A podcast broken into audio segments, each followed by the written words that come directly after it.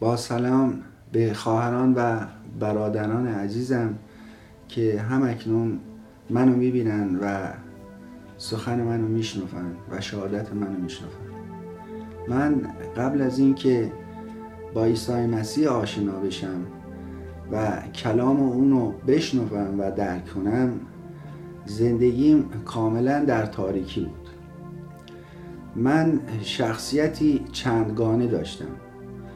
و همیشه در هر مکانی در هر جایی بودم خودم رو تعلق به اون مکان و اون محل و اون اجتماع نمی‌دونستم. یا خودم رو کمتر از اون مکان می‌دونستم یا خیلی فراتر از اون مکان می‌دونستم. پس همیشه احساس تنهایی و ترس در من وجود داشت. در زندگی گذشته من من قدرتی نداشتم که در برابر گناه استقامت کنم. وقتی به دروغی و هر نوع گناهی برمیخوردم نمی‌تونستم جلو خودمو بگیرم و اون گناه رو انجام ندم یا اون دروغ رو نگم. علی دچار یأس و سرخوردگی زیادی شده بود. به این علت که او همواره فکر می کرد که بار گناهان او بسیار زیاد است و اگر تمامی عمر باقی مانده خود را هم به عبادت بپردازد مورد بخشش قرار نخواهد گرفت.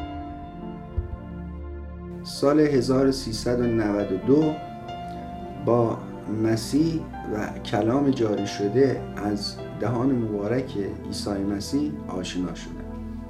بعد از آشنایی با کلام مسیح متوجه شدم که یه آرامش خاصی به طرف من اومده. متوجه شدم که دیگه لازم نیست دروغ بگم ریاهکاری بکنم فریب بدم ترس داشته باشم. چون وقتی دروغ می‌گفتم فریب می‌دادم همیشه نگران این بودم که دستم رو بشه و میترسیدم.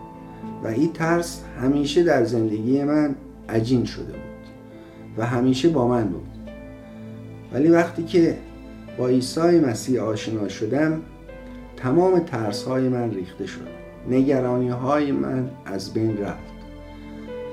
و یک آرامش خاصی به طرف من اومد و زیربنای فکری من از اینکه تو کلامم تو رفتارم تو کردارم. هم نوعان خودم رو تخریب کنم سرزنش کنم. عوض شد و به محبت و دستگیری و دوست داشتن اطرافیانم مبدل شد.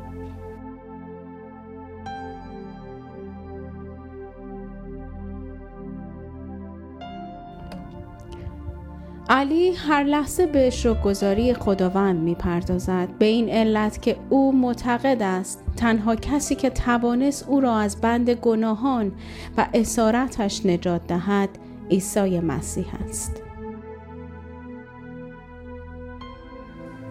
جا داره که سپاسگزار و شکرگزار عیسی مسیح باشم که منو فرا خوند و با کلامش آشنا شدم و زندگی دوباره توأم با آرامش و شادی دارم پس برای تمام هموطنان ایرانیا و تمام فارسی زبانان دعا می‌کنم و در نام عیسی مسیح از پدر می‌خوام که وضعیتی پیش بیاد که تمام انسان ها تمام مردم ممالک مختلف با کلام جاری شده از لبان عیسی مسیح آشنا بشن و طعم آزادی، رهایی و آرامش رو بچشن.